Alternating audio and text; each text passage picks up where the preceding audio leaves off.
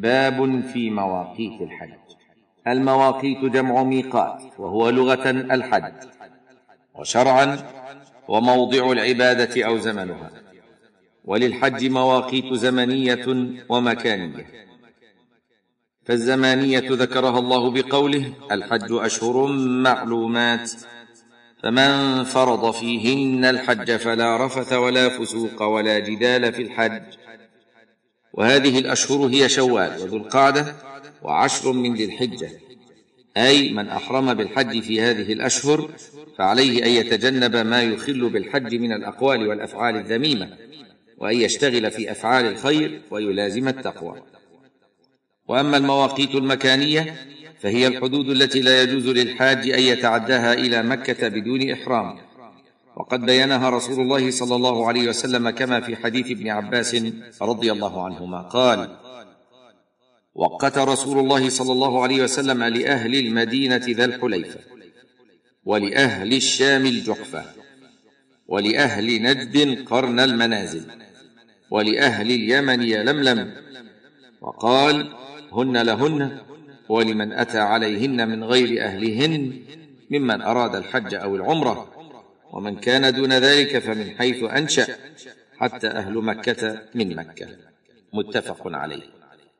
حاشية. رواه البخاري برقم خمسة وأربعين وثمانمائة بعد الألف ومسلم برقم واحد وثمانين ومائة بعد الألف. انتهى. ولمسلم من حديث جابر ومهل أهل العراق ذات عرق. حاشية. رواه مسلم برقم ثلاثة وثمانين ومائة بعد الألف. انتهى.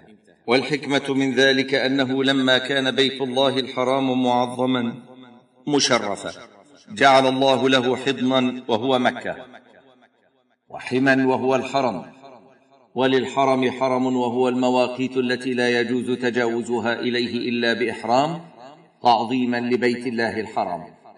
الصفحة السادسة والتسعون والمئة. وأبعد هذه المواقيت ذو الحليفة ميقات أهل المدينة.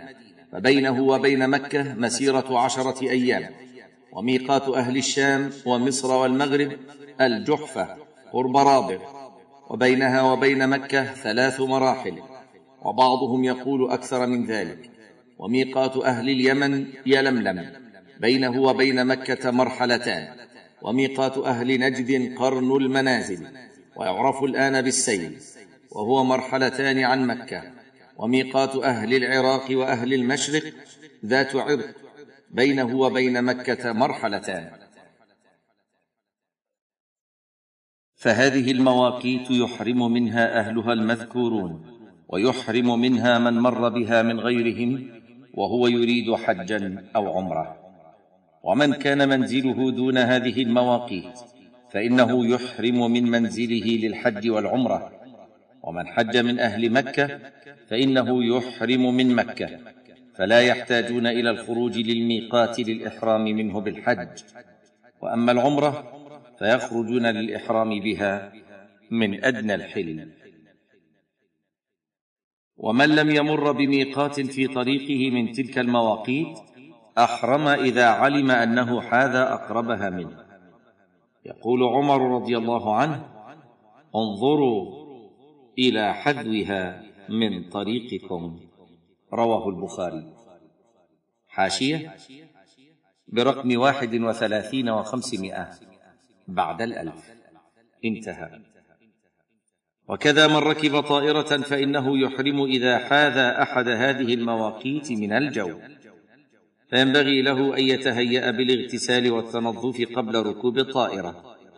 فإذا حاذ الميقات نوى الإحرام. ولبى وهو في الجو. ولا يجوز له تأخير الإحرام إلى أن يهبط في مطار جدة. فيحرم من جدة أو من بحرة كما يفعل بعض الحجاج. فإن جدة ليست ميقاتا وليست محلا للإحرام إلا لأهلها أو من نوى الحج أو العمرة منها. فمن أحرم منها من غيرهم فقد ترك واجبا هو الإحرام من الميقات فيكون عليه فدية. وهذا مما يخطئ فيه كثير من الناس فيجب التنبيه عليه. فبعضهم يظن أنه لا بد من الاغتسال للإحرام فيقول أنا لا أتمكن من الاغتسال في الطائرة ولا أتمكن من كذا وكذا. والواجب أن يعلم هؤلاء بأن الإحرام معناه نية الدخول في المناسك مع تجنب محظورات الإحرام حسب الإمكان. والاغتسال والتطيب ونحوهما إنما هي سنن. وبإمكان المسلم أن يفعلها قبل ركوب الطائرة.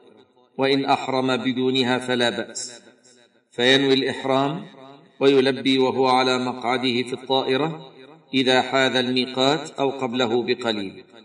ويعرف ذلك بسؤال الملاحين والتحري والتقدير فإذا فعل ذلك فقد أدى ما يستطيع. لكن إذا تساهل ولم يبال فقد أخطأ وترك الواجب من غير عذر وهذا ينقص حجه وعمرته.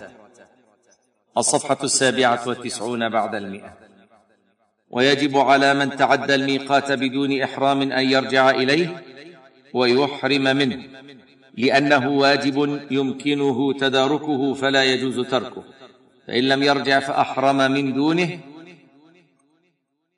من جدة أو غيرها فعليه فدية بأن يذبح شاة أو يأخذ سبع بدنة أو سبع بقرة ويوزع ذلك على مساكين الحرم ولا يأكل منه شيئا. فيجب على المسلم أن يهتم بأمور دينه بأن يؤدي كل عبادة على الوجه المشروع.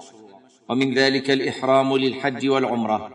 يجب أن يكون من المكان الذي عينه رسول الله صلى الله عليه وسلم فيتقيد به المسلم ولا يتعداه غير محرم.